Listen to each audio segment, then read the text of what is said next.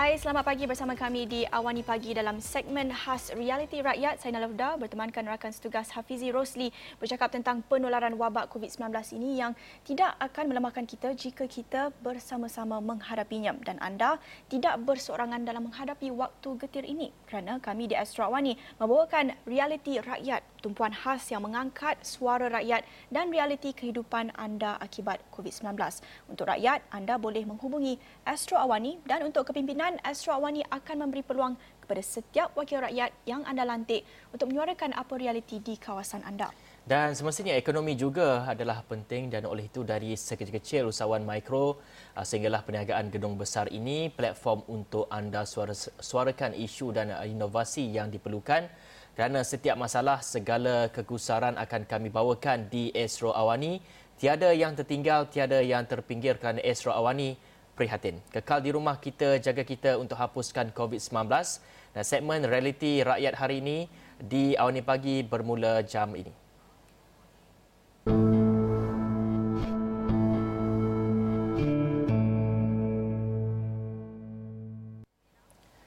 Baik, sepanjang tempoh Perintah Kawalan Pergerakan ini, semestinya isu-isu rakyat seperti isu dari segi mereka, bagaimana mereka ingin survive dalam tempoh ini, dan juga apakah industri-industri yang terjejas. Dan kami juga ingin membawakan satu lagi industri yang dilihat agak terjejas dengan Perintah Kawalan Pergerakan ini, di mana kumpulan Baskes, kalau kita dapat saksikan, kumpulan penghibur jalanan ataupun Baskes ini yang kebanyakannya selalu berpusat di tempat awam, di sekitar Sogo. Sebagai contoh, di, di sekitar Kuala Lumpur kita ada di Sogo, Jalan Bukit Bintang, hmm. Jalan Tar, dan ia merupakan panggung lah buat seniman mempersembahkan bakat mereka. Di setiap persembahan boleh menarik ratusan penonton, dan antara persembahan santai, nyanyian adalah alunan muzik, pertunjukan silap mata, pentomen dan sebagainya. Dan ini adalah antara contoh-contoh persembahan Baskes ini. Dan semestinya sejak P K P ini dilaksanakan, hiburan ini terhenti seketika, dan sudah pasti ramai Baskes ini terkesan dan hilang punca pendapatan mereka. Dan dalam segmen Realiti Rakyat hari ini, kita akan mendekati getir hidup kumpulan Baskes dan bagaimana mereka boleh meneruskan kelangsungan hidup mereka, apa alternatif yang mereka lakukan. Dan kita bersama uh, Muhammad Rashid Ibrahim ataupun Arsid dari uh, Ekamatra, merupakan pemuzik. Uh, Assalamualaikum, selamat pagi. Waalaikumsalam warahmatullahi wabarakatuh. Baik, Acik, kita nak tahu sedikit agaknya bagaimana agaknya ketika tempoh P K P ini memberi kesan kepada penggiat Baskes ini, dan difahamkan ada yang menjalankan secara sepenuh masa dan menjadikan sumber pendapatan utama. Ya, ya, memang betul. Uh, sebenarnya Baskes ni kebanyakannya kami ni uh, kebanyakannya memang uh, berkaitan kami uh, berbasking lah. Ah, pada yang ah, pada yang ah, orang kata part time part time tu rasanya tak berapa ramai sangat, tapi yang ah, betul-betul mencari makan dalam ah, ah, seni jalanan ni memang ramai. Hmm. Dan ah, ya, kita nak tahu bagi Acik sendiri, sebelum ini kalau bergantung kepada pendapatan sebagai Baskes, um, kalau boleh kongsikan bagaimana agaknya pendapatan itu uh, dalam sekitar sebulan, sekiranya bergantung hanya uh, kepada uh, basking saja. Okey, uh, pada macam saya, saya berbasking uh, di, sebelum ni memang saya uh, berbasking uh, di uh, di komplek-komplek ataupun di tempat-tempat uh, perhentian uh, L R T. Hmm. Okey, uh, jadi uh, pergantungan kami memang uh, apa ni terhadap uh, masalah uh, kewangan tak ada masalah lah, sebab kami memang hari-hari kami berbasking untuk mencari nafkah. Dan uh, saya mendapat satu tempat uh, iaitu satu kedai makan di mana uh, saya bermain di situ setiap hari lah. Diberi diberi kepercayaan untuk bermain di situ daripada Uh, tengah hari, time uh, lunch hour, sehingga jam tiga petang. Uh, jadi alhamdulillah lah, pendapatan kami masa sebelum uh, terjadinya P K P ni, uh, masing-masing saya rasa tak ada masalah lah uh, dengan pendapatan yang uh, sedia ada, insyaAllah. Macam Asyik sendiri bergerak secara kumpulan ke ataupun bagaimana? Okey, macam saya, uh, saya uh, Kadang saya ada solo dan uh, ada juga kumpulan. Dalam seminggu uh, mungkin saya akan bermain secara kumpulan dua kali dan uh, hari-hari lain saya main secara solo lah. Hmm. Uh, dan dan uh, kalau hmm. dan kalau kita hmm. kalau kita nak lihat Aziz, uh, selain daripada bermain di restoran ataupun kedai makan, Uh, mungkin ada invitation daripada majlis-majlis ke ah, untuk memang, mengadakan memang. persembahan? Ah, itu saya cakap, Alhamdulillah lah, sebelum P K P ni memang macam tu lah kehidupan basker.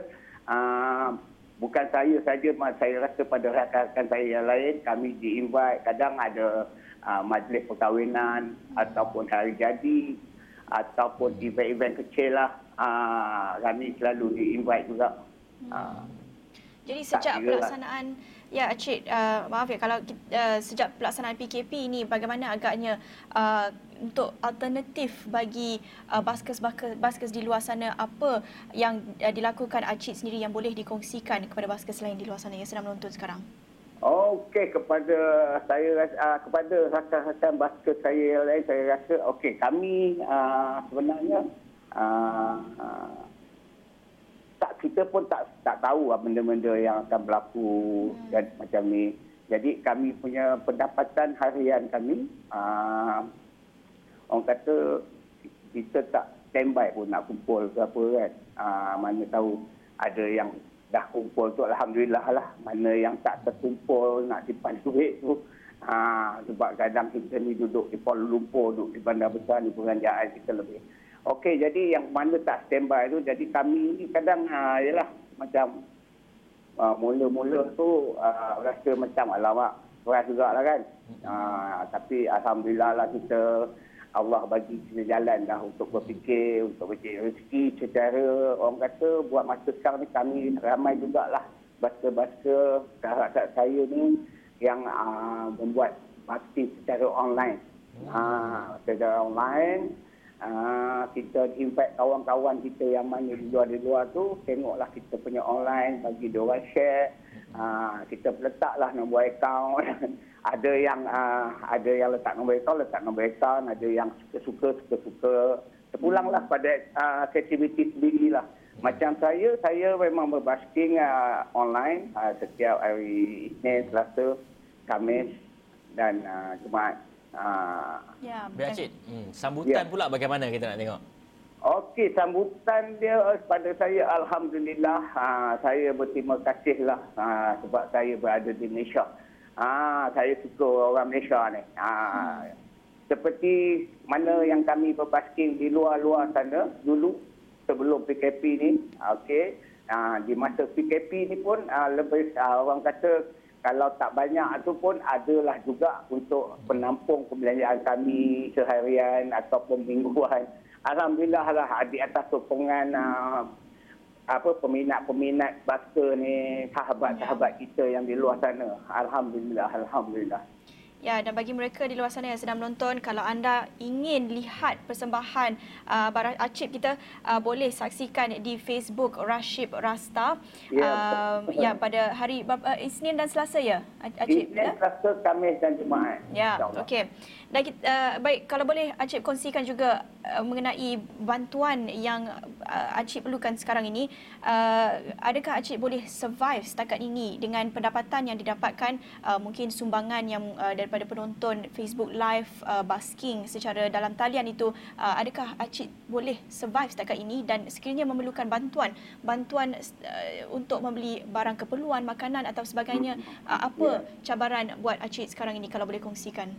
Okey, itu yang saya cakap, uh, pendapatan uh, secara online ni uh, dengan tak banyak, tak sikit pun orang kata dapat jugalah menampung sedikit Uh, perbelanjaan harian kami, perbelanjaan harian saya, dan juga untuk bantuan-bantuan yang kerajaan telah tawarkan tu pun Alhamdulillah ada yang uh, ada yang saya mohon, uh, tapi dapatlah uh, mohon apa uh, bantuan-bantuan yang kerajaan dulukan tu dapat juga, Alhamdulillah.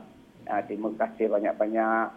Dan uh, saya rasa benda tu Alhamdulillah untuk buat masa ni tak ada masalah lagi lah pada saya. Saya rasa apa yang saya buat, aktiviti saya seperti itu, dan saya berharap juga lah kepada basker-basker sahabat-sahabat saya di luar sana, aa, kemungkinan mereka pun macam saya juga, insyaAllah. Kita kena cari jalan sendiri. Rezeki itu luas. Aa, dan rakyat di Malaysia ni pun bukannya sikit-sikit, ramai kan, berjuta. Jadi kalau tengok lima ratus ribu orang pun, aa, seorang ringgit dah lima ratus ribu, bahagi kepada lima puluh ribu basker pun cukup dah tu. Acik, kita nak tanya, kalau Acik selalu buat persembahan sebelum tempoh P K P ni, buat persembahan di restoran lah, berapa lama masa yang diambil untuk persembahan tu, dan bagaimana pula ketika P K P ni, berapa lama masa yang diambil untuk mempersembahkan persembahan tu okay, di media sosial semua? Okey, untuk P K P ni kita, saya buat uh, persembahan selama satu jam je, bermula daripada uh, sembilan tiga puluh malam sampai sepuluh tiga puluh malam. Ha, jadi saya buat satu jam sebab tak boleh nak buat lama. Kita berada di rumah, kita risau dengan jiran-jiran jugalah, kena hormat jiran-jiran. Tapi sebelum P K P saya bekerja ha, selama enam hingga tujuh jam lah ha, untuk ha, menghiburkan ha, peminat-peminat di luar sana, penonton di luar sana. Ha, maksudnya satu hari saya akan berbasking dalam dua tempat ataupun tiga tempat. Ha, satu tempat, dua jam. Limit. Ha, itulah dia. Ha. Hmm. Acik, kita melihat kepada bukan saja ketika tempoh pelaksanaan P K P ini masih berlangsung, tetapi pasca, yeah. selepas P K P ini ditamatkan, kita tak tahu bila mungkin dilanjutkan yeah. atau tidak. Uh, setakat ini kita tahu berakhir pada hujung bulan uh, dan kita nak tahu um, bagaimana agaknya pelbagai aspek masyarakat menyesuaikan diri dengan normal baharu, dan untuk uh, sektor ataupun industri basking ini sendiri, sekiranya uh, melihat kepada pasca P K P, bagaimana untuk menyesuaikan diri dengan penjarakan sosial yang kita jangkakan perlu berterusan dalam jangka mungkin setahun, dua tahun. Jadi ini pasti akan ada kesannya terhadap baskers. Um, tidak um, ramai lagi yang akan menonton um, ataupun menghadiri crowd uh, yang menonton baskers itu di uh, Kuala Lumpur dan sebagainya. Jadi mengambil kira penjarakan sosial mungkin dalam tempoh satu, dua tahun lagi, apa jangkaan ataupun apa pandangan uh, Acik sendiri yang sudah lama uh, berkecimpung dalam industri basking ini, um, perasaan uh, Abang Acik sendiri untuk penjarakan sosial ini pasca P K P? Okey, kalau benda yang macam tu kita tak uh, kita tak menjangka uh, sesuatu benda yang di luar jangkaan kita lah sepatutnya hmm. benda-benda yang macam tu. Tapi pada saya lah, kalau uh, terjadinya perkara yang anda sebut tadi, mungkin berlarutan, mungkin berlarutan. Dan kami juga akan membuat kerja yang uh, orang kata, kerja yang macam mana kami buat sekarang ni berlarutan lah. Kita hmm. mungkin dengan, dengan online kita, ataupun nanti mungkin ada aktiviti lain yang kita akan buat uh, untuk mendapatkan uh, perhatian orang. Kan? Uh, kita tak boleh nak apa... meminta bantuan kerajaan terlalu banyak. Kerajaan pun nak bantu ramai orang, kan? Aa, dah aa, yang dah ada ni pun dah, alhamdulillah dah. Aa, dan aa, saya rasa pihak kerajaan pun tak adalah nak bagi menjadi lama. Jadi untuk untuk orang kata nak aa, merealisasikan aa, kerajaan punya ni, kita lah Kita sendirilah, kita sendiri, kita orang-orang Malaysia ni, kita sendirilah yang kena buat benda-benda apa yang kerajaan tak bagi buatlah. Aa, jangan keluar ke apa ke, jangan berkumpul ramai-ramai buat masa yang ditetap-tetapkan. Janganlah kita nak melanggar dia aa, supaya benda ni tak berpanjangan. Aa, dan yeah. kalau macam tu juga jadi, aa, jadi benda-benda yang kita akan buatlah apa yang kita telah buat sekarang ni. Mm. Alhamdulillah, mungkinlah. Uh, orang kata uh, masih ada jalan lain, masih yeah. ada jalan lain. Kita jangan risaulah benda tu kan. Uh, yeah. Benda terpaksa kita tak jangka, tak boleh mm-hmm. nak buat apa, tak boleh nak fikir dah pun sekarang maksudnya. Ya, betul. Sentiasa perlu cari peluang, kan? Jadi ya. peluang sekarang ini buat Acik dan juga baskers di luar sana banyak bergantung kepada uh, persembahan dalam talian. Uh, baga ya. Bagaimana agaknya penerimaan orang ramai terhadap persembahan itu, pastinya uh, feeling dia berbeza kan. Uh, music ataupun basking yeah. itu keistimewaannya adalah apabila dengar secara live. Tapi yeah. itu berbeza apabila dalam talian secara Facebook live. Tapi mungkin ada keistimewaannya sendiri. Mungkin uh, boleh lebih berinteraksi uh, bersama peminat. Uh, apa agaknya perbezaannya bila nak berubah ke platform digital ini? Uh, itulah dia. Uh, benda ni pun saya pun baru uh, buat beberapa kali saja. Uh, jadi untuk penerimaan uh, siapa yang saya peminat-peminat yang mana saya dah tag ataupun saya share, dia orang share dengan saya. Alhamdulillah uh, makin hari makin saya tengok makin berkembang, makin naik, makin naik. Uh, yang tengok saya, yang share saya punya Facebook. Ha, begitu juga dengan rakan-rakan saya yang lain. Saya tengok kadang pun dia orang punya live pun saya pun tengok. Kita pun ha, sama-sama membantu kan. Ha, baca-baca ni orang kami pun sama-sama membantu sebenarnya. Ha, anda anda buat saya bagi, ya, saya buat anda bagi. Macam itulah kita hmm. tak ada nak uh, nak simpan seorang. Hmm. Jadi kita pun berharap uh, pada orang-orang lain yang mana hmm. mengertilah kehidupan kami ini sebagai pemuzik uh, pemuzik jalanan ni, basker kan. Uh, salah satu daripada cabang juga lah, artis lah juga kan. Sebab artis ni banyak. Uh, jadi uh, itulah dia. Jadi kami ni pun ada uh, kelab basker kami yang bertanya khabar kami. Ada juga yang nak menolong kami. Uh, sebab masing-masing ada peranan masing-masing dalam Uh, benda ni. Jadi saya rasa uh, Alhamdulillah lah kalau benda ni berterusan pun orang ramai pun mungkin mengerti lah benda-benda ni. Uh, jadi saya berterima kasih lah buat banyak. Macam contoh kita pagi ni pun kita live tu kita tak tahu berapa ribu orang tengok ni. Uh, kan? Uh, itulah dia. InsyaAllah. Uh, dari segi reaksi antara peminat macam mana? Mereka ah. ada tujukan lagu ke macam mana? Mungkin ah, uh, dapat kongsikan. Hmm.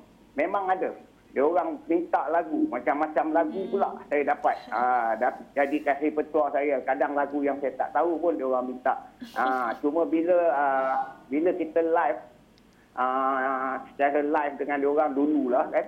Ha, dia orang tak ada nak minta-minta lagu, tak ada banyak lah. Tapi bila kita uh, buat macam ni, online ni, uh, dia orang sebab Ah, dia orang tak, dah tak ada malu, dia orang main type je. Abang nak minta lagu ni, abang boleh nak nyanyi lagu ni. Ha. Jadi kadang tengok, oh nama pun kita tak berapa kenal kan. Ha, jadi orang baru. Ada memang minta lagu banyak. Hmm. Ha. Baik, terima kasih untuk perkongsian itu. Uh, terima kasih Muhammad Rashid Ibrahim ataupun lebih ya, dikenali sama-sama sebagai Archid. Dan kalau anda nak lihat persembahan Abang Rashid kita ada di Facebook Rashid Rasta, Rasta. setiap ya. Isnin, Selasa dan Khamis ya, Facebook Khamis Live dan Jumaat. Ya, dan juga Jumaat.